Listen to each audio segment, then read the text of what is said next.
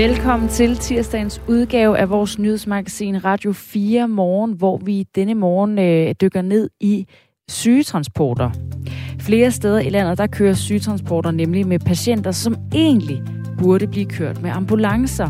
Så lyder det fra flere fagforeninger, vi har talt med her på Radio 4. Det sker på grund af, at mangel på ambulanceredder, og øh, det går ud over patienterne, altså de her ambulanceredder ikke er der. Sygetransportredderne har nemlig kun en 20 ugers uddannelse mod ambulancereddernes fire år. Og de må for eksempel ikke give smertestillende medicin til patienter, der har brækket benet. Vi spørger en chef for ambulancerne, hvad løsningen på problemet er. Vi skal også tale om et øh, lærlingeoprør, bliver, de kald, bliver det kaldt. 250 lærlinge og nyuddannede svende, de har skrevet under på et fælles opråb, som de kalder netop lærlingeoprøret. Det er noget, som politikken skriver om i dag. Lærlingene og svendene, de kritiserer, at erhvervsuddannelserne de har for dårlige forhold. Det er blandt andet alt for gammelt og slidt værktøj. Den historie, den runder vi klokken cirka kvart i otte, hvor vi taler med initiativtageren af det her oprør. Vi skal også høre fra Socialdemokratiets politiske ordfører, som undrer sig mildest talt over en gruppe forældre til elever på Herlufsholm Kostskole. Forældrene kritiserer i en meddelelse regeringen for at fordømme skolen efter flere krænkelses- og voldssager på kostskolen har set dagens lys. Vi spørger ordføreren, om det ikke er i orden, at forældrene kommer med et indlæg i debatten. Du kan også komme med indlæg til øh, debatten på sms'en 1424. Start med R4. Nej, det behøver du faktisk ikke længere. Du skal bare skrive til 1424. Det er ganske nemt. Send din sms herind i studiet til Astrid Date og Dagmar Eben Østergaard i Radio 4 morgen, hvor Signe Ribergaard Rasmussen har nyhederne. Klokken er 7 minutter over 7. Godmorgen.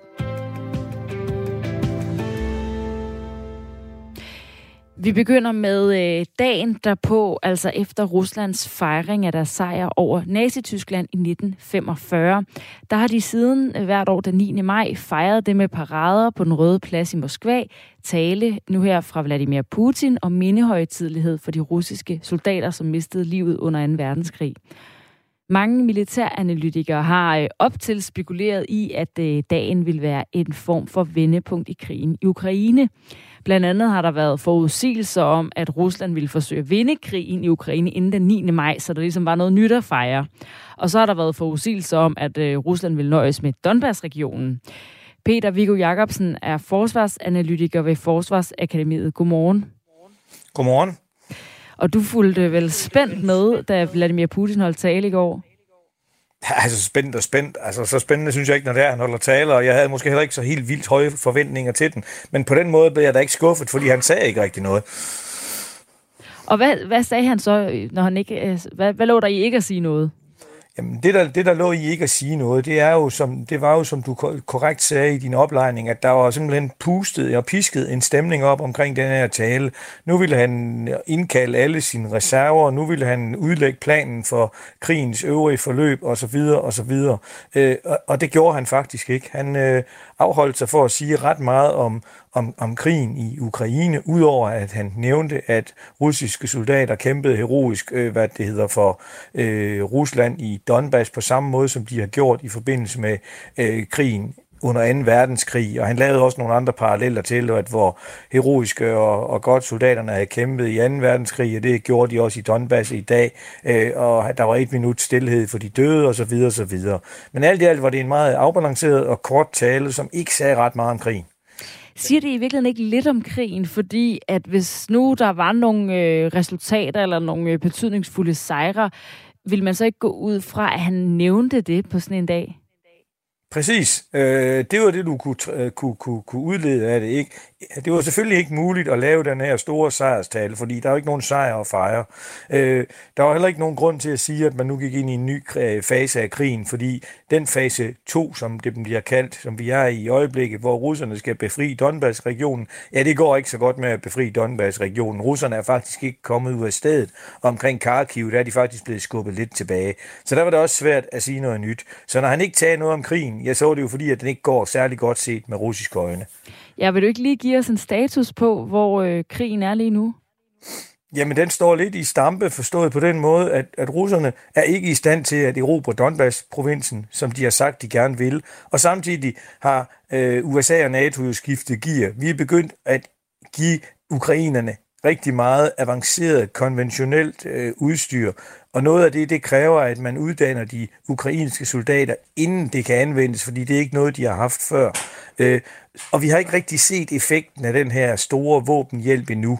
Øh, våbnene skal jo ikke bare til Ukraine, de skal også transporteres over til øh, fronten, der primært ligger helt ude øst på. Øh, et, et meget stort stykke, hvis man øh, øh forventer, at, at våbnene kommer ind i Polen. Så vi har slet ikke set de her våben ved, ved fronten endnu, og derfor så ved vi ikke, hvilken effekt de får. Samtidig har vi siddet og ventet på, at russerne måtte have noget mere i posen, og at de måtte kunne indsætte nogle flere soldater eller noget, noget mere udstyr for at kunne fremtvinge en, en afgørelse i Donbass i hvert fald. Og det har de heller ikke magtet. Så vi sidder sådan lidt og venter på, hvornår begynder NATO's våben at få effekt på slagmarken, øh, øh, og, og, og hvad gør russerne?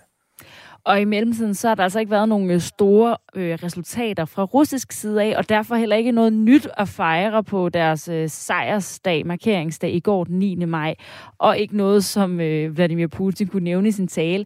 Og en ting er, hvad vi ligesom har pustet det op til i øh, medierne internationalt og herhjemme, hvor øh, vi har talt om, åh, hvad, hvad kan han finde på, hvad vil han sige? Har russerne ikke også haft nogle forventninger til, at Vladimir Putin har nogle resultater fra den her krig? Jamen, der tror jeg, der, der tror jeg, det ser lidt anderledes ud, i, fordi at de jo får nogle helt andre informationer om den her krig, end, end vi gør. Krigen fylder ikke helt så meget i russiske medier, og, og, og indtil videre så ser det heller ikke ud som om, at det er noget, der, i den, der har optaget den russiske befolkning særlig meget. De virker mere optaget af de konsekvenserne af sanktionerne osv., og, og det var jo også en af de ting, som blev lagt vægt på i talen i går, at når øh, hvad det hedder, Putin havde været nødt til at, at, at, at starte den her militære operation, ja, så var det jo fordi, at NATO havde lukket ham i en fælde, og alt det grimme, der nu skete for russerne også, er ramt den almindelige russer, ja, det skyldes NATO-alliancen. Så derfor så fik øh, NATO, og det var selvfølgelig meget forventeligt, skylden for alle Ruslands fortrædeligheder. Vi skal også lige høre noget øh, andet, han sagde, Vladimir Putin, i sin tale. Бились с врагом Altså, I kæmpede mod fjenden ved Moskva og Leningrad, Kiev og Minsk, Stalingrad og Kursk, Sevastopol og Kharkiv. På samme måde kæmper I nu også i disse dage for vores folk i Donbass, for vores fædreland og Ruslands sikkerhed. Og her der drager han altså nogle øh, sammenligninger tilbage til 2. verdenskrig og de, øh, den sejr, de havde der. Men hvorfor sammenligner han overhovedet krigen i Ukraine med 2. verdenskrig og krigen mod nazismen, som det var dengang? Jamen, det, det, gør, det gør Putin. Han sammenligner med 2. verdenskrig, fordi det, der har været fortællingen om den her krig, det er jo, at der var nogle øh, nogle fascister og, og nazister i Kiev, som ville den russiske befolkning i Øst-Ukraine det ondt. Og derfor så er det meget oplagt, at hvad det hedder, bruge, lave den parallel. Derudover så er øh, nazist nærmest også det værste skældsord, man kan bruge i en russisk sammenhæng. Man skal huske på, at russerne, eller Sovjetunionen, mistede 27 millioner øh, mennesker under 2 verdenskrig. Mange af dem var faktisk ukrainere, men i, i den her fortælling, der er de jo alle sammen en del af det samme, samme land.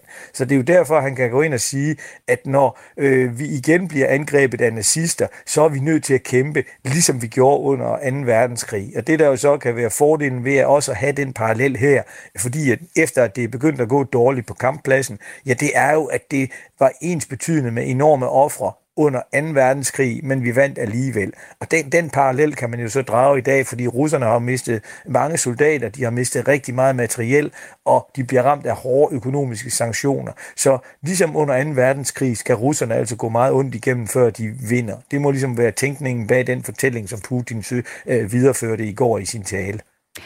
Det lyder i hvert fald som om Vladimir Putin har en stor plan med sin fortælling om krigen, og så er der et andet spørgsmål, der handler om, hvad planen så er i helt reelt militært Øh, og der har vi så talt med Jens Vorning Sørensen, som er tidligere dansk generalkonsul i St. Petersborg, direktør i kommunikationsbyrået Policy Group, og han mener ikke, at Vladimir Putin har nogen militær plan. Vi kan lige høre, hvad han siger her. Men en militær plan har han ikke for nuværende, og spørgsmålet er som sagt, om han har en politisk plan, om han vil et andet sted hen politisk og forsøge at lande det her et eller andet sted, og at han derfor også på en, med en lille fli øh, inviterer os ind til at lave nogle åbninger øh, for ham, så han kan komme ned af det meget, meget høje træ, han er, er kravlet op i. Peter Viggo Jacobsen, militæranalytiker ved Forsvarsakademiet. Kunne du også godt se øh, Vladimir Putins tale i går som en øh, åbning for at lave nogle diplomatiske fredsaftaler, der kan slutte krigen? Nej, altså det, det synes jeg ikke, han sagde noget som helst om, og jeg forstår heller ikke argumentet om, at han ikke har nogen militær plan. Hvis man kigger på, hvad han har gjort her i fase 2, så har han jo kontinuerligt prøvet at lægge pres på ukrainerne. Man kan undre sig over, at han angriber på den måde, som han gør, men, men, men han har jo en klar plan med det, han gerne vil. Han vil prøve at, hvad det hedder, erobre øh, Donbass-regionen, og der har også været indikationer på, at de også godt kunne tænke sig at, at, at tage mere af sydkysten og komme i nærheden af Odessa. Men de evner det ikke, ser det ud som om. Så han har sådan set en plan, han kan bare ikke udføre den.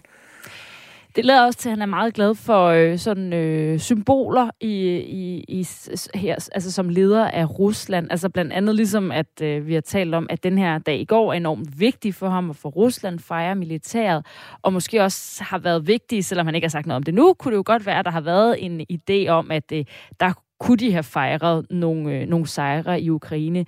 Det blev så ikke tilfældet. De har en ny national, eller en anden nationaldag i Rusland den 12. juni, hvor de fejrer Russia Day. Det er 32 året for Ruslands uafhængighed fra Sovjetunionen.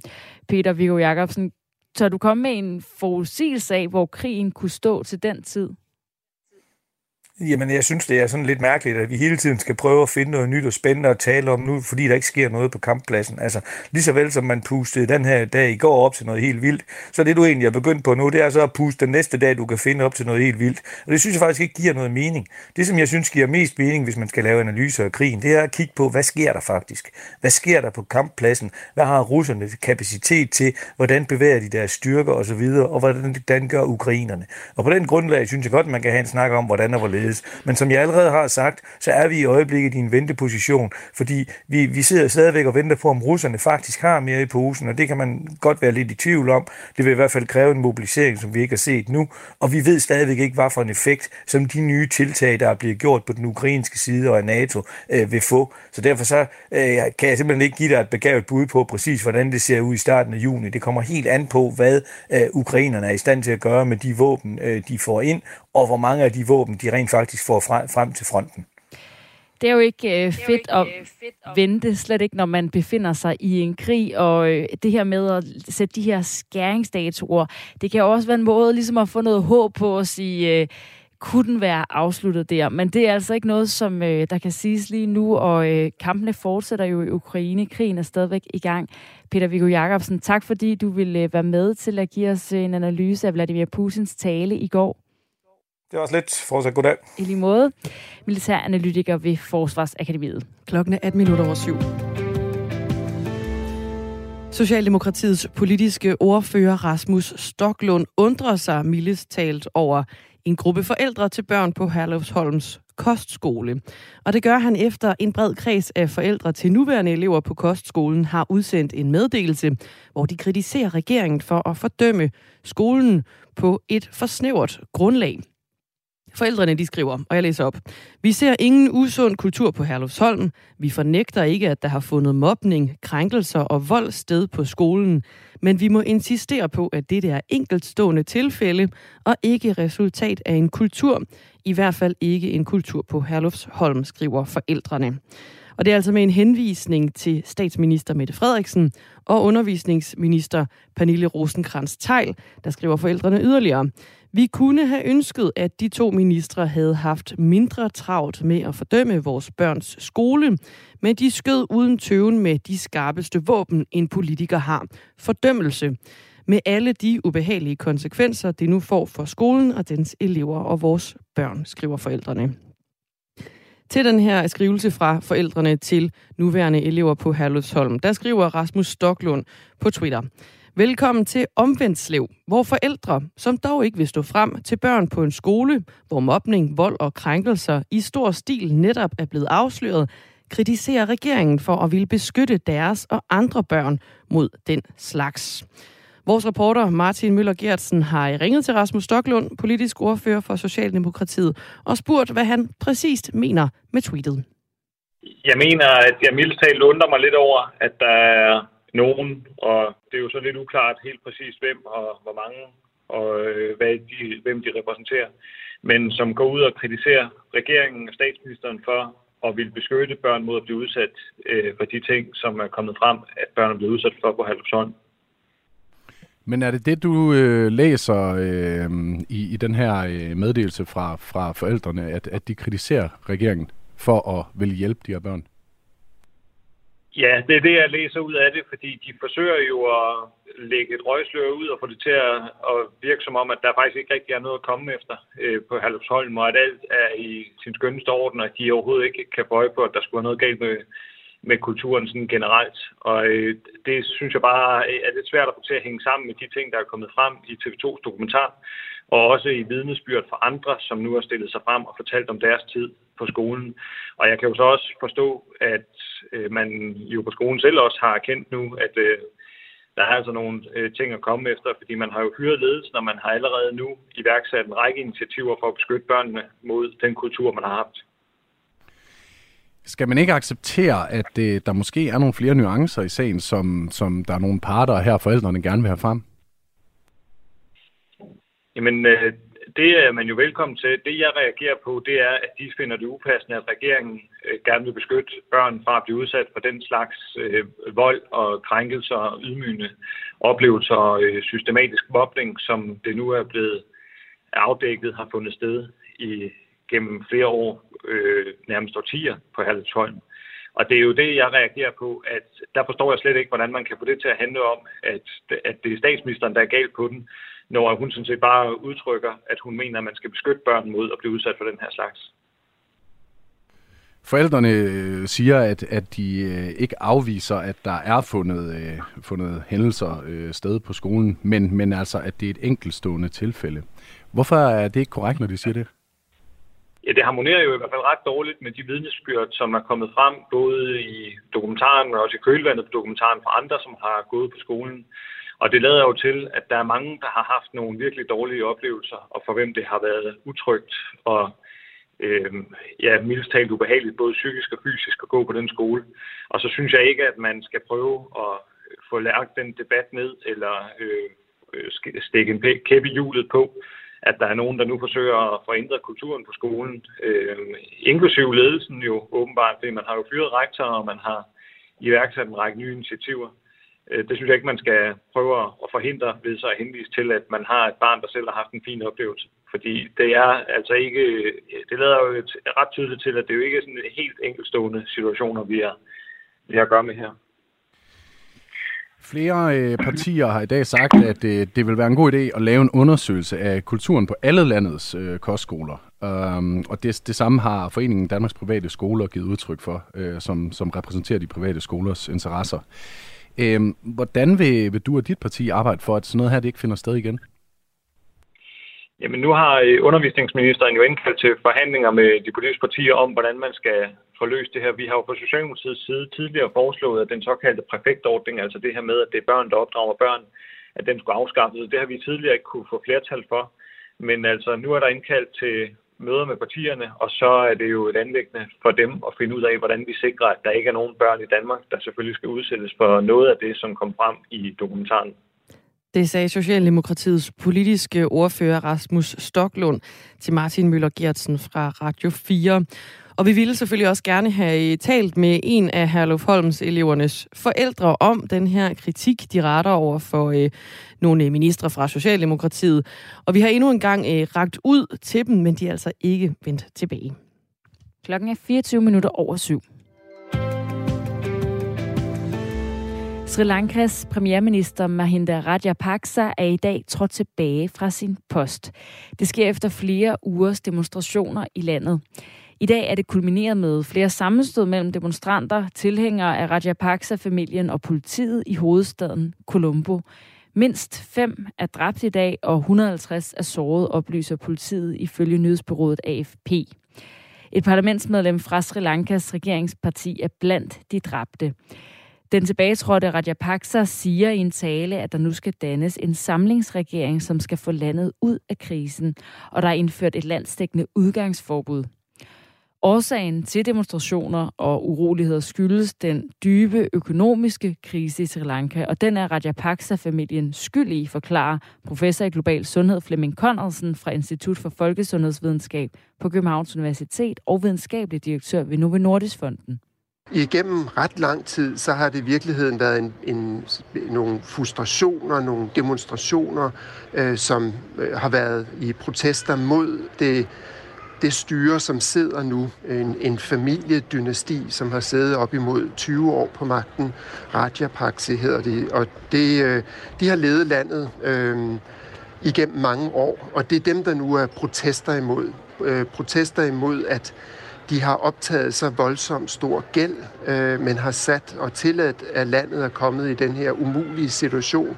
Så igennem lang tid har der været en bred folkelig protest, men nu øh, har regeringsstyret mobiliseret deres tilhængere, og de er gået til angreb mod dem, der protesterede. Så nu er det blevet en kamp imellem dem, der støtter regeringen, og den bredere befolkning, som protesterer. Sri Lanka er et land med omkring 22 millioner indbyggere, og over hele landet er der indført udgangsforbud.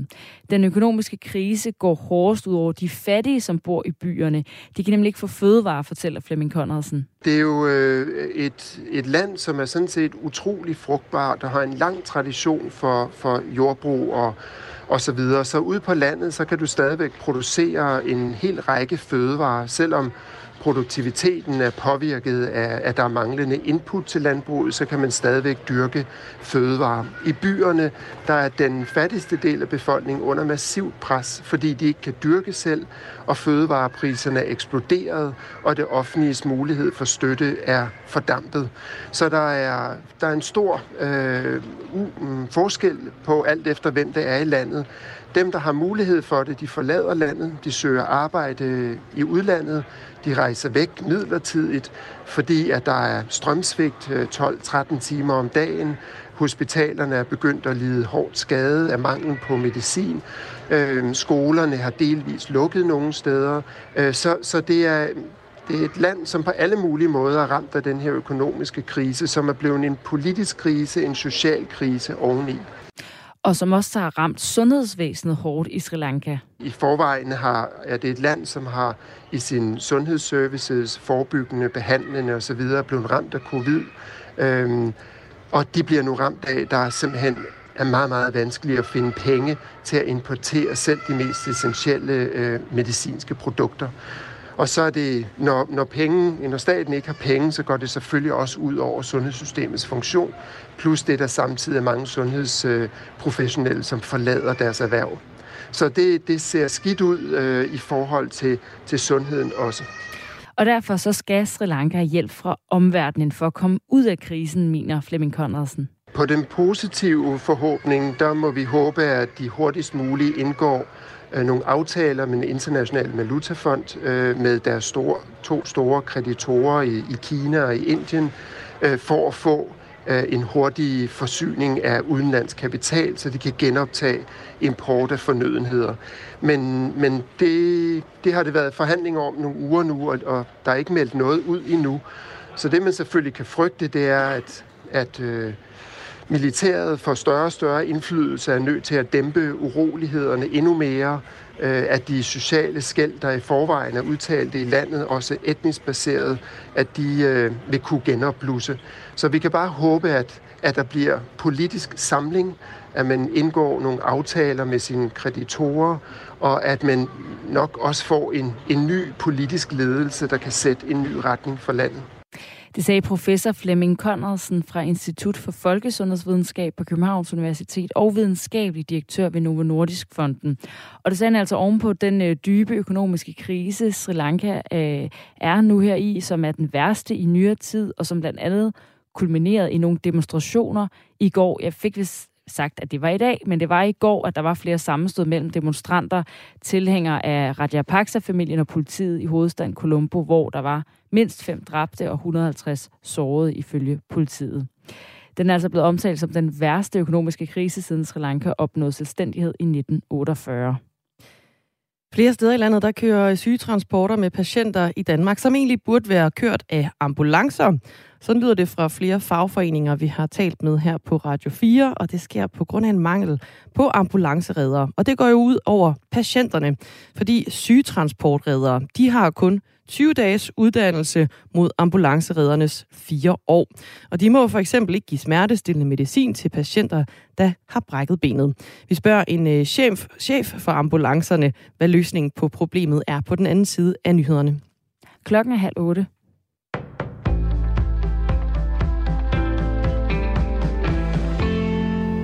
Mm. Enhedslisten ser den nye aftale på fødselsområdet som et vigtigt skridt på vejen for at sikre bedre vilkår for de fødende. Men ifølge Pernille Skipper, som er en del af Folketingets sundhedsudvalg for Enhedslisten, så skal aftalen ses som et første skridt af flere. Det er omtrent halvdelen af det, vi håbede på, der ville komme med finanslovsaftalen. Og så er det rigtigt, der er blevet sat penge af i økonomiaftalen før det. Men nej, jeg tror ikke, at vi er i mål. Og det er vi ikke, fordi dels er det ikke rettigheder det hele. Altså, det er rigtigt, der er penge til fødselsforberedelse i små hold. Vi har endnu ikke rettighedsbaseret det endnu. Det gør vi øh, med noget af det, med altså, at førstegangsfødende kan få lov til at blive. Og det synes jeg er et første vigtigt skridt. Men for os er det også vigtigt, at vi bliver ved med at tale om rettigheder i det. Den nye aftale er indgået mellem regeringen, Enhedslisten, SF, De Radikale, Alternativet og Kristendemokraterne. Den sikrer blandt andet førstegangsfødende ret til to dages barselsophold på hospitalet efter fødslen. Det har indtil nu været tilbud nogle steder, men ikke en mulighed for alle fødende. Hvis den fødende ikke ønsker at blive på hospitalet, så skal man i stedet have ret til et hjemmebesøg.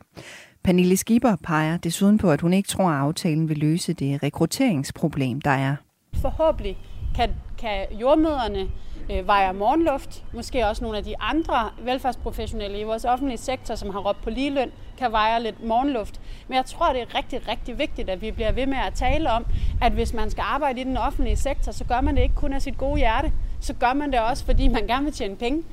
I aftalen, som forventes at træde i kraft på fødegangene næste år, er der afsat 247 millioner kroner frem mod 2025 til at rekruttere nye medarbejdere. Samlet skal pengene give flere end 100 nye ansatte i årsværk til fødeafdelingerne. Ifølge Jordmorforeningen er der brug for dobbelt så mange nye årsværk, hvis enhver fødende i fremtiden skal blive mødt af en jordmor med ledige hænder. Katedralen i forbundshovedstaden Washington D.C. ringede i aftes tusind gange for at markere, at USA nærmer sig en dyster milepæl med en million døde med coronavirus. Målt i absolute tal er USA det land i verden, der har registreret flest coronarelaterede dødsfald foran Brasilien, Indien og Rusland. Siden pandemiens begyndelse har USA registreret næsten 998.000 ifølge tal fra Johns Hopkins University. Det svarer til lidt under 300 dødsfald per 100.000 indbyggere. Danmarks plan for, hvordan danske landbrugsarealer kan indrettes, sådan så de er til mindst mulig skade for den omgivende natur, er ikke god nok. Det mener EU-kommissionen, der har vurderet Danmarks plan for en grøn omstilling af landbruget. Den danske plan har blandt andet til mål at sikre det vilde plante- og dyreliv omkring landmændenes marker, og den plan er ifølge EU-kommissionen ikke ambitiøs nok. Landbrugsminister Rasmus Prehn skriver i en skriftlig kommentar, at EU-kommissionen overordnet finder den danske plan for en reform af landbruget fyldestgørende. Kommissionen har givet 237 bemærkninger til planen. Andy Warhols ikoniske portræt af Marilyn Monroe er i nat blevet det dyreste stykke kunst fra det 20. århundrede, som nogensinde er blevet solgt på auktion. Salget af det velkendte maleri i turkis, gul og pink blev lukket med et hammerslag på intet mindre end 195 millioner dollars. Det svarer til 1,4 milliarder danske kroner. Det fremgår af auktionshuset Christie's hjemmeside. I dag får den østlige del af landet først sol, eller så bliver det skyet med regn vestfra. Temperatur mellem 10 og 18 grader og let til frisk vind. Det var nyhederne her på Radio 4 med Signe Ribergaard Rasmussen.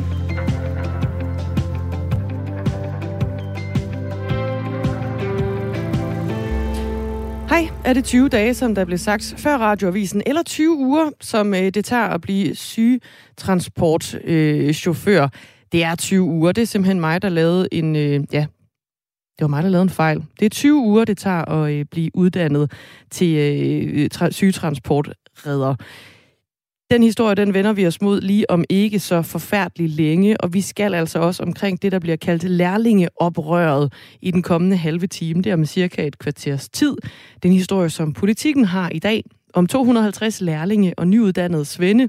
De har nemlig skrevet under på et fælles opråb, som de kalder lærlingeoprøret. Og det er blandt andet, fordi der øh, ja, på erhvervsuddannelserne der er der for dårlige forhold. Det er blandt andet for gammelt og for slidt værktøj. Vi skal tale med initiativtageren til opgøret om et kvarters tid. Men først altså om ambulanceredder og sygetransport. Landet over mangler der nemlig ambulanceredder, og det får nu vagtcentraler flere steder til at sætte sygetransporter ind i stedet for ambulancer. Og det har konsekvenser for patienterne. Så lyder det fra to fagforeninger, som repræsenterer redderne, 3F og reddernes fagforening. Sygetransportredderne har nemlig ikke de samme kompetencer som ambulanceredderne, og for eksempel heller ikke lov til at give medicin. Vi kan lige høre fra næstformand i 3F Transport, Flemming Overgaard. For det, der mangler akutte ambulanceredder. Og så benytter man øh, dem, der kan transportere, men, men det er ikke det, der har været mening med, med den her form for transporter. Og det skaber også uheldige situationer for patienterne, lyder det fra Reddernes fagforeningsformand Kim Hammershøj. Det er nemlig ofte patienter, der kræver medicinsk behandling, som sygetransportredderne kører med, og de må så ikke give medicin. Det er jo for det første almindelige til skadekommende mennesker, som har brækket arme eller ben. Eller det kunne også være cancerpatienter, som er stærkt forkvalmende, øh, som vil have godt af noget anstændig medicin øh, forud for en transport. Her, øh, Henning Voss er direktør på Hospitalet Region Midtjylland. Godmorgen. Ja, godmorgen. Kan du garantere, at der ikke er sygetransporter, som kører patienter, hvor de burde være blevet kørt af ambulancer? Altså, vi gør også i hvert fald rigtig meget umage med at øh, sikre, at øh, patienterne bliver kørt i det køretøj, som er egnet til formålet. Det er jo sådan, at i de her liggende sygetransportenheder, det er patienter, der ikke kræver øh, øh behandling, øh, sundhedsfaglig behandling undervejs. Det er det, der er kriteriet for, at man kan køre i en sygetransportenhed. Og, øh, og dem, der vurderer det, det er typisk øh, egen læge, når de bestiller øh, transporten, eller øh, hospitalslægen i forbindelse med, at patienten skal hjem fra sygehuset. Og det vil sige, det er lægefaglig kompetence, der kender patienterne, øh, som har patienterne, øh, som har en, en øh, behandlingsrelation til patienterne, og, øh, og de er sådan set øh, øh, de bedste til at vurdere det. Og, og når de vurderer, at, at der ikke er behov for sundhedsfaglig behandling, jamen så bliver der sat en sygetransportenhed øh, til at, at løse opgaven. Når så sygtransportenheden kommer ud til patienten, og man oplever, at det her det, er, det, det, det går over mit kompetenceniveau, øh, måske fordi lægen har vurderet forkert, eller fordi der måske er sket noget med patienten, øh, patientens helbredstilstand øh, øh, i mellemtiden, jamen så, øh, så ringer øh, vores liggende sygtransportenheder til vores vagtcentral og anmoder om at få sendt en ambulance, og så bliver der sendt en ambulance til, til stedet i stedet for. Så der er ikke nogen garanti? Vi har i hvert fald en procedure, øh, hvor vi har læger til at vurdere øh, de her ting øh, i forhold til, om, der, om, om patienterne kan køres i en liggende sygetransportenhed. Og det er øh, læger, der kender patienterne, så det er vel den, den bedste måde, vi, vi kan gøre det her på. Men øh, hvis der sker fejl, jamen så har vi et system, der sikrer, at, øh, at der så i stedet for bliver, bliver sendt en ambulance. Vi har talt med Jonas Frederik Engelsen, som er sygetransportredder i Region Midtjylland, og han fortæller, at han har kørt til patienter, øh, altså patienter til hospitalet, som var slemt til skadekommende og syge? Det er blandt andet ved at brækkede lemmer, altså arme og ben. Det kan også være kol i forværing. Så der er altså tilfælde, hvor at øh, patienterne vil have brug for mere hjælp, end en sygtransportredder kan give dem. Er det et udtryk for, at der mangler ambulanceredder, Henning Voss? Ja, der mangler ambulancepersonale, men, men det har sådan set ikke noget med den sundhedsfaglige vurdering af liggende sygtransport at gøre, fordi det er jo en vurdering, der som sagt foretages af læger, enten af patientens egen læge eller hospitalslæger, og de, de, de har jo ikke sådan, øh, de tænker jo ikke over, at der også mangler ambulancer, så de sender jo, øh, øh, de, de beder om at få en liggende sygtransport afsted, øh, fordi de mener, at det er det rigtige at gøre. Men hvis, hvis så øh, den liggende sygtransport redder oplever at komme ud til en patient, øh, som vedkommende ikke er, har kompetence til at, at, at have sin varetægt, jamen så, øh, så, så ved øh, de liggende sygtransportredere, at de skal ringe til vores vagtcentral, og så bliver der sendt en ambulance. Det er i hvert fald det, der er den øh, procedure, vi har, og det er også det, som vores liggende sygtransportredere og vores vagtcentrals personale bliver, bliver oplært i. Jonas Engelsen, han har faktisk stået i en situation, hvor at han øh, netop oplevede, at der var behov for en ambulance, og så ringede han til vagtcentralen for at få en ambulance ud, fordi han ikke følte, at han var i stand til at tage sig af patienten. Jeg har også været ude til, hvor øh, patienten simpelthen har haft det så dårligt, at vi blev nødt til at rekvirere en ambulance, men så for at vide, at der er simpelthen ikke nogen, øh, vi kan tilkalde, så I, I er simpelthen nødt til at køre med vedkommende. Og så har man faktisk selv derpå måtte starte en ildbehandling øh, med konference med en læge, som vi jo i princippet ikke burde gøre, men det har også været et tilfælde, at vi ikke har blivet nødt til at gøre. Henning Voss, hvad tænker du om, at øh, der er et tilfælde, hvor ambulancen så alligevel ikke kommer ud? Det er ikke godt. Det er ikke sådan, det bør være. Det bør være sådan, at vi altid sender en ambulance, fordi ellers så øh, går vi på kompromis med patientsikkerheden, og det er ikke nogen rar situation, hverken for patienterne eller for, for de liggende sygtransport øh, medarbejdere. Så det, det må ikke ske, og, øh, og det undrer mig, at, øh, øh, at, at Jonas fortæller om de her ting, og, og, og det er helt bestemt ikke en, en, øh, en, en situation, vi skal stille vores medarbejdere i. Øh, så, men det er, ikke et, det er ikke et tilfælde, vi har hørt om øh, tidligere. Der er ikke, øh, i hvert fald øh, i indeværende år, øh, nogen sådan indberetninger om, om, om den problemstilling. Så det er faktisk noget, der kommer noget bag på mig. Han fortæller også, Jonas Frederik Engelsen, som altså er sygtransportredder i Region Midtjylland, at han har kørt over 20 ture, hvor det burde have været en ambulance, der kørte. Det var en tur, vi kaldte ud til, til en femårig dreng, som øh, efter meldingen øh, skulle have et muligt brud, men, øh, men var egentlig ikke særlig påvirket af smerter. Vi kører så, så derud og kan så konstatere, at det er jo så det stik modsatte, der egentlig foregår derude, at vedkommende er stærkt smertepåvirket, og, for, og højst sandsynligt har et brud øh, på benet. Jeg kalder os op øh, og beder om, at vi skal simpelthen have en ambulance ud hertil. Og for så også igen at vide, jamen det, det kan simpelthen ikke lade sig gøre. Øh, alt er optaget, og vi, der kan gå rigtig lang tid, før der er nogen ledige, så det hurtigste er simpelthen, at I får, I får vedkommende fragt ind. Og det, øh, den sad der i mig lidt tid efterfølgende, fordi jeg synes da ikke, at det er i orden, at, at folk skal ligge og have ondt, uanset om det så også er børn eller voksne. Øh, har de ondt og skal have smerte med, øh, smertedækning, så skal de have smertedækning. Henning Vos, du er altså direktør på øh, Præhospitalet Region Midtjylland. Hvorfor sker det her? Ja, det lyder som om, at øh, den læge, der har vurderet, øh, at der kunne sendes en liggende sygdomsprotenhed, har ikke været klar over øh, patientens øh, øh, tilstand, og, øh, og, eller at tilstanden måske er blevet forværret i mellemtiden, og, og, øh, og det vil sige, at der skulle have været sendt en ambulance i det her tilfælde måske. Øh, og, øh, og, og når der så bliver sendt en sygtransportenhed, så skal de selvfølgelig kunne ringe op og, og, og, og kunne rekvirere en ambulance.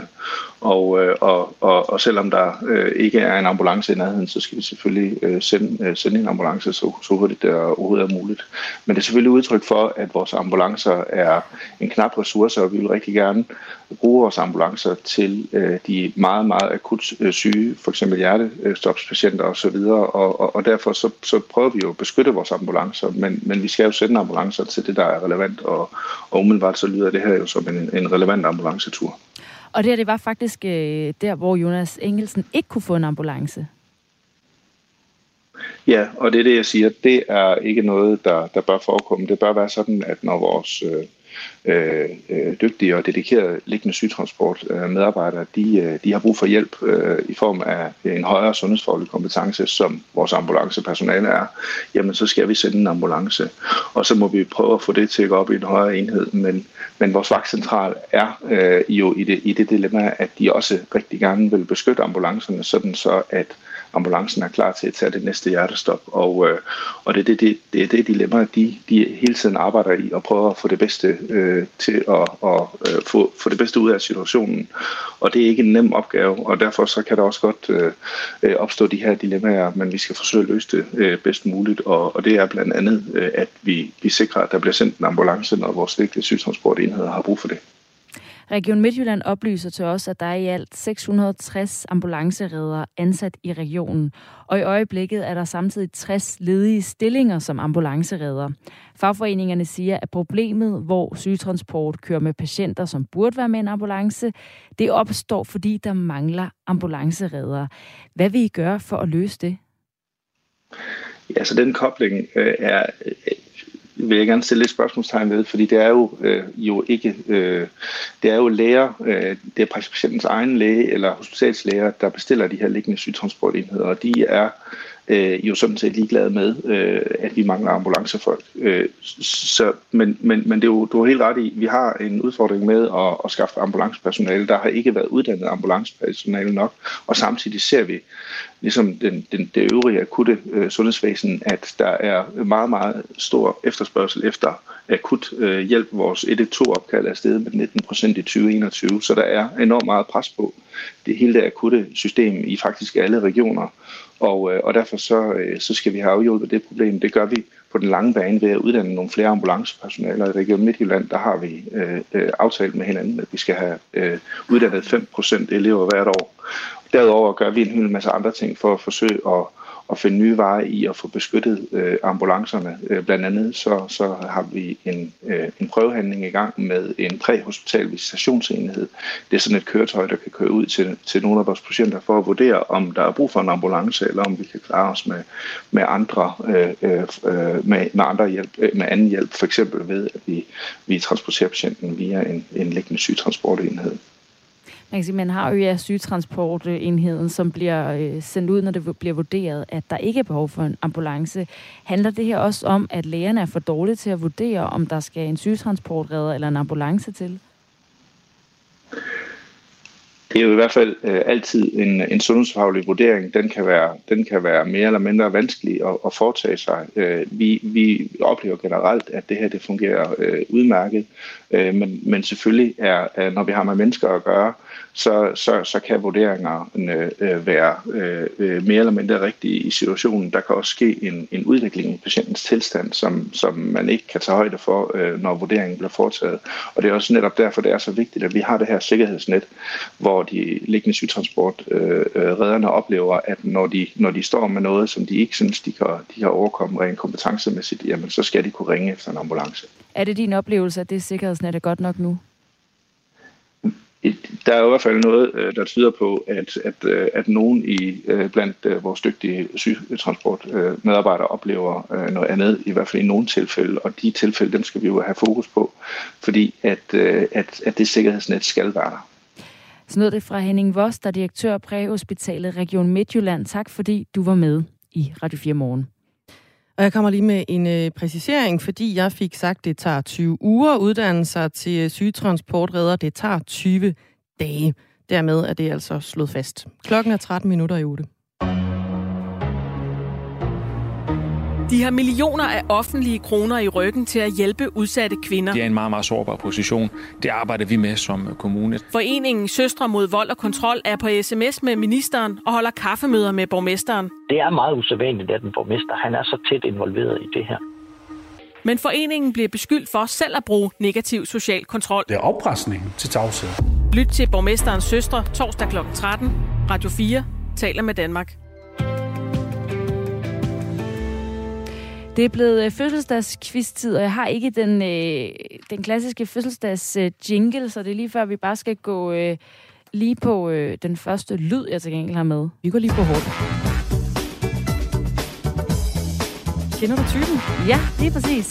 Det her er jo en quiz, hvor jeg øh, nævner fem begivenheder for dig, der skete i dag, den 10. Mhm. maj, og så skal du øh, øh, hvad hedder det, kategorisere dem, altså sætte dem i rækkefølge, alt efter hvad skete først og hvad skete sidst. Mm. Og den første begivenhed, der skete 10. maj, det var, at Anne Glad, livsstilsekspert, reklame, tekstforfatter og vært på Kender du typen, blev født. Okay, ja. Tillykke, Anne Glad. Den anden, ja, hun har fødselsdag i dag, øh, begivenhed, det er i Berlin i Tyskland, hvor de indviger minde, et mindesmærke bestående af 2.711 ensformede sorte stenstøtter til ære for Europas myrdede jøder under 2. verdenskrig. Mm. Kender du det monument? Ja, det er de der store, øh, sorte, firkantede sten, man kan gå sådan ind imellem. Kan det passe? Lige præcis. Det tredje lyder sådan her. Det er Bill Haley and the Comets, der udsender Rock Around the Clock, som blev den første rock and roll plade der nåede hitlisternes førsteplads. Mm. Og så er det næste en øh, begivenhed i stormagasinet Ilum i København, hvor amerikaneren Brian Burke sætter verdensrekord i korthusbygning. Jeg har aldrig hørt om det her. Men efter 10 dage i Ilum, hvor han øh, Kanon. bygger korthus, så slår han altså rekorden med cirka ja, sådan lidt over 32.000 kort, uden lim eller andre bindemidler. Kæmpe højt korthus. Kæmpe højt korthus i Ilums bolighus. Yes, Ja. i København. Og øh, det sidste, det er øh, Ludvig den 16., som bliver fransk konge. Du kender måske bedre hans øh, ægtefælle Marie Antoinette. Mm. Så lad dem spise kage. Lige præcis. Mm. Her er noget musik fra øh, den tid, hvor han var konge. Så må du gerne gå i gang med at sætte tingene i Så er det bare i gang. Jeg gætter på, at øh, Ludvig den 16. er, er ældst. Lige præcis. Ja. Og han, øh, øh, der var sådan en kort øh, opsummering af ham. Han savnede erfaring og autoritet, og hans regering var præget af mislykkede reformforsøg og voksende økonomiske krise, ligesom hans hustru Marie Antoinette blev yderst upopulær ved sin øsselhed, og de endte med at blive offentligt henrettet i guillotinen. Så ikke nogen kæmpe succes. Nej, kan man ikke kalde det. Øhm, så tror jeg måske, at det er øhm, Rock Around the Clock Ja, Tonight, der udkommer. korrekt. Yes, hvad for en årstal er vi i der? 1954. 1954. Ja. Øh, så kunne jeg godt tænke mig, at det er øh, faktisk Anne Glad, der bliver født. Det gør hun. Ja. 72, så hun fylder 50 år i dag. Uh, rundt, sådan. Så har vi et øh, mindesmærke tilbage i Berlin, og vi har i Lums øh, bolighus og det gigantiske korthus. Jeg tror, mindesmærket er ældre end korthuset. Det er det ikke. Er det ikke det? Korthuset er fra 96. Mm, ja, okay. Okay, vildt nok. Det er højt. Nu får jeg lige stukket et billede her hen over en computerskærm. Det er næsten 6 meter højt. Wow. Okay, imponerende. 32.000 kort. Det her det er sådan lige i øjeblikket, hvor jeg tror, det begynder at styrte sammen. Der vælter, der vælter kort ud over det hele. Oh, Og det betyder jo, at den sidste er øh, det her mindesmærke til ære for de myrdede jøder under 2. verdenskrig, der bliver indviet i 2005 i Berlin. Ah, okay. Ja, godt. Men tak for quiz. Jeg siger tak. Og du var god. Du fik simpelthen 4 ud af 5 rigtige. Åh, oh, sådan tæt på.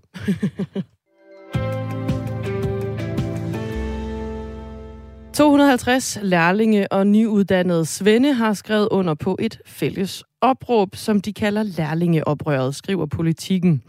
Lærlingene og svendene, de kritiserer, at erhvervsuddannelserne har for dårlige forhold. Blandt andet så betyder det alt for gammelt og slidt værktøj. Initiativtageren af det her oprør, det er dig, Karl Emil Lind Christensen. Godmorgen. Godmorgen. Du er 23 år gammel, og så står du i øh, lære som industritekniker, og er i øvrigt formand for Dansk Metal Ungdom. Øh, vil, vil du ikke lige prøve at beskrive det her slidte værktøj øh, på din skole? Jo, altså vi, øh, vi tager selv øh, værktøjer med fra min virksomhed, når vi er på skole. Det er sådan tit, at hvis man skal lave en opgave, så får man et værktøj, så siger, man, så siger læreren tit, du har den her ene chance for at ordne den her opgave. Fordi hvis du ødelægger værktøjet, så er der ikke mere. Og det er i forvejen sådan et lidt sådan slidt værktøj. Vi, vi har nogle fræser, som der skal skære i metal, og der er jo stor slitage på. Og der er nogle meget fine tolerancer, vi skal ramme. Så hvis man vil, vil klare målene og gøre det godt, så, så er det desværre nødvendigt nogle gange at tage sit eget værktøj med. Og, altså, er, er de her, for eksempel metalskære, er de så slidte, at de slet ikke kan skære, eller er det bare virkelig, virkelig en træls opgave? Men du får ikke lige så fin en, en, en overflade, og det er også sværere at, at ramme dine mål. Så det, altså, og det er jo ikke kun sådan for industriteknikere. Det var det, vi så fandt ud af. Vi sad sådan en, øh, en gruppe af venner og snakkede om det her, og så lavede vi sådan en Google Forms link, hvor vi så sendte ud til nogle andre af vores venner, og var sådan, vil I være med på sådan et lærlingeoprør, hvor vi så for kortlagt, øh, hvor, hvor stort er det her problem, og ret hurtigt, så fik vi over 100 historier ind, og det er også blinkeslager og øh, tømrer og kontorelever. Så det, det, er sådan, det er sådan en generel øh, træthed over, at, at vores uddannelse ligesom ikke er blevet prioriteret, at rammerne øh, for at købe ordentlige værktøjer og have gode lokaler og sådan noget, ikke er til stede over det hele. Og det er jo i høj grad politikernes skyld. Så vi er bare død trætte af at blive behandlet som en andenrangsuddannelse, og død trætte af uddannelsesnopperi. Men hvad betyder det, hvis du alligevel så kan tage dit eget værktøj med fra, fra det sted, du nu er i lære? Men det er jo ikke alle, der har en læreplads. Det er heller ikke alle, der har en, en, en, et sted, hvor de stiller værktøj til rådighed. Altså det, det, ville jo, altså det ville jo være at gøre forskel på elever. Jeg tror bare, hvis det var gymnasieelever, der havde noget lignende, så, øh, så, så var det her kommet for lang tid siden. Altså det, det, det, det er min vurdering. Mm. Hvordan går det ud over øh, de uddannelser, I går på, altså erhvervsuddannelserne, når maskinerne de er gamle, og hammeren den er ved at være tyndslidt? Mm, så, altså, så den stolthed, man går ind i det, og gerne vil gøre det ordentligt, altså det, det, kan, man, det kan man bare ikke altid, øh, hvis, hvis man bliver udfordret på udstyret. Altså, det kan for eksempel være en, en vals, hvis du er smed, der er sådan lidt hakket. Så kan du ikke få et finish, der er godt nok til et 12-tal, eller noget måleudstyr, der ikke lige er kalibreret. Og så kan du heller ikke sådan fejlfinde på en motor, hvis du er mekaniker, ikke? Og, og det er jo bare sådan nogle, det er bare sådan nogle ting, der skal være på plads. Og, og det er bare på tide, at, at når, når der er så mange, der snakker om flere faglærte, at, at, at, at vejen dertil handler jo også om at få investeret øh, i lokaler og udstyr ude på skolerne. Så bliver I dårligere uddannet? Øh, nej, det tror jeg ikke, for det, det er mega fedt at være lærer. Og det der bare er, det er, at der er en forskel på det, vi har ude i virksomhederne, og den teknologi, der er der, og udstyr, og så det, vi møder på skolerne. Altså nu har der jo også lige været skills, og det er det fedeste. Altså det er det fedeste. Men jeg har, jeg har simpelthen til, til gode at se en erhvervsuddannelse med lige så fed maskinpark, som dem, der konkurrerer, de får. Og det, det synes jeg faktisk er et problem. Jeg siger lige, at skills det er jo sådan en, øh, en konkurrence ud i øh, håndværksfagene. Øh, indtil videre, der har øh, 250 lærlinge og nyuddannede svende, de har skrevet under på, at de støtter det her i lærlingeoprør. Og knap 100 af dem har altså delt historier, som Karl Emil Lind Christensen han også fortæller her. Til politikken, der fortæller børne- og undervisningsminister Pernille rosenkrantz teil at hun til fulde forstår de unges oprør, og at erhvervsuddannelserne er blevet underprioriteret i årtier. Pernille rosenkrantz teil forsikrer også, at regeringen kommer til at prioritere erhvervsuddannelserne og gøre det løbende for at øge kvaliteten år for år. Karl Emil Lind Christensen, du er initiativtager til det her lærlingeoprør. Hvad, hvad er målsætningen for det? Det handler helt sikkert om, at der skal komme flere penge. Men så handler det også om, og det synes jeg jo allerede, vi er i gang med, at diskutere det i medierne. For det har også været meget underbelyst. Og så en tredje ting, der er, at jeg, jeg kom ud af folkeskolen med et ret godt snit. Så jeg fik at vide, at øh, det, var, det var simpelthen for klogt til at gå på en erhvervsuddannelse. Og det der uddannelsesnopperi vil vi ligesom også gerne tage et opgør med her. Altså fordi jeg har, jeg har stadigvæk til gode at møde en mester, der har et problem med for, for kloge medarbejdere. En analyse fra øh, Arbejderbevægelsens Erhvervsråd viser, at erhvervsuddannelserne de er blevet styrket med ca. 180 millioner kroner i 2020, stigende til knap 1 milliard kroner sidste år og i år. Så, så hvorfor er kritikken ikke rettet mod erhvervsskolernes forbrug i stedet for politikerne i forhold til det her med, at der ikke er blevet indkøbt øh, nye værktøjer? De penge er jo målrettet at skulle finde lærepladser. Det har jo ikke noget med skolerne at gøre. Altså, jeg tror, jeg tror virkelig, at det er vigtigt, at skolerne gør faktisk det bedste, de kan derude. Og der er også nogle skoler, som også har virksomheder i ryggen, der virkelig, der virkelig gør det fedt. Altså, jeg synes virkelig, pilen den peger mod jer journalister og så politikerne. Vi har taget øh, pilen op her, Karl Emil Lind Christensen. Hmm. Hvorfor mener du, at øh, pilen den peger på, øh, på os i den her sag også? Men det er fordi, jeg, altså, jeg synes, at øh, journalister har været alt for dårlige til at dække erhvervsuddannelserne. Hvis du laver en infomediesøgning for eksempel, hvor du skriver gymnasier først, og så skriver du erhvervsuddannelser bagefter, så bliver gymnasierne nævnt sådan noget 50.000 gange, og erhvervsuddannelserne bliver kun nævnt 7.000 gange. Altså det, og universiteternes forhold er også hele tiden til debat. Vi har diskuteret SU-reform, taxameterløfter, humaniora, uddannelsesloft, elevfordeling, og jeg, jeg tror bare, altså nu må det simpelthen være erhvervsuddannelsernes tur til at få øh, noget spotlight, så vi kan få snakket det altså, op, men så vi også kan få nogle investeringer i de uddannelser, hvis vi for alvor mener, at der skal være flere faglærte, som Danmark virkelig har brug for. Det sagde Karl Emil Lind Christensen. Vi har hermed øh, taget den op i hvert fald i Radio 4 morgen. Tak fordi du var med. Tusind tak, fordi I gør det. Initiativtager af Lærlingeoprøret, og også formand for øh, Dansk Metal Ungdom, og i øvrigt så læser han øh, industritekniker. Axel skriver til 1424, at det, det samme gjorde sig gældende på min uddannelse som greenkeeper. Jeg skulle klippe græs med en plæneklipper, der ikke kunne klippe. Jimmy Geller skriver også, at måske de bare skulle passe på de ting, der er på uddannelsesstederne. Vi ved selvfølgelig ikke, hvor gamle øh, maskinerne og hammerne de er, om de rent faktisk har, jeg ved ikke, 30 år på banen. Det kunne jo også godt være. Og Lars skriver, når journalister kan ikke lide at få kritik, men øh, det kan vi selvfølgelig, når vi øh, samtidig vil øh, stille os i rollen af at dele den ud. Vi vil gerne øh, modtage alt mulige øh, pile, der peger på os. Det er sådan set helt, øh, helt fair. Lige om øh, ikke så forfærdeligt længe skal vi dykke ned i en historie, som skabte ravage under corona.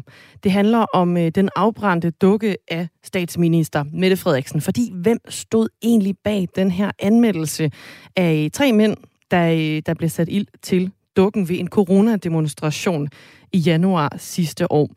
Det er lige nu et ubesvaret spørgsmål, men i dag klokken 10, der afgør en dommer på øh, Frederiksberg, om politiet skal oplyse, hvem anmelderen var. Og det bør være offentligt. Det mener i hvert fald øh, en af forsvarerne i sagen, som vi taler med på den anden side af en øh, omgang nyheder, som Signe Ribergaard Rasmussen har i dag. Derudover så skal vi også tale om en, et tæppe, et slidt tæppe, apropos øh, slidte værktøjer, i øh, byrådssalen i Aarhus. Der er tæppet nemlig rigtig, rigtig slidt. Et nyt af samme kaliber skal koste 7 millioner kroner, men er det for dyrt? Det spørgsmål stiller vi. Klokken er 8, der er nyheder.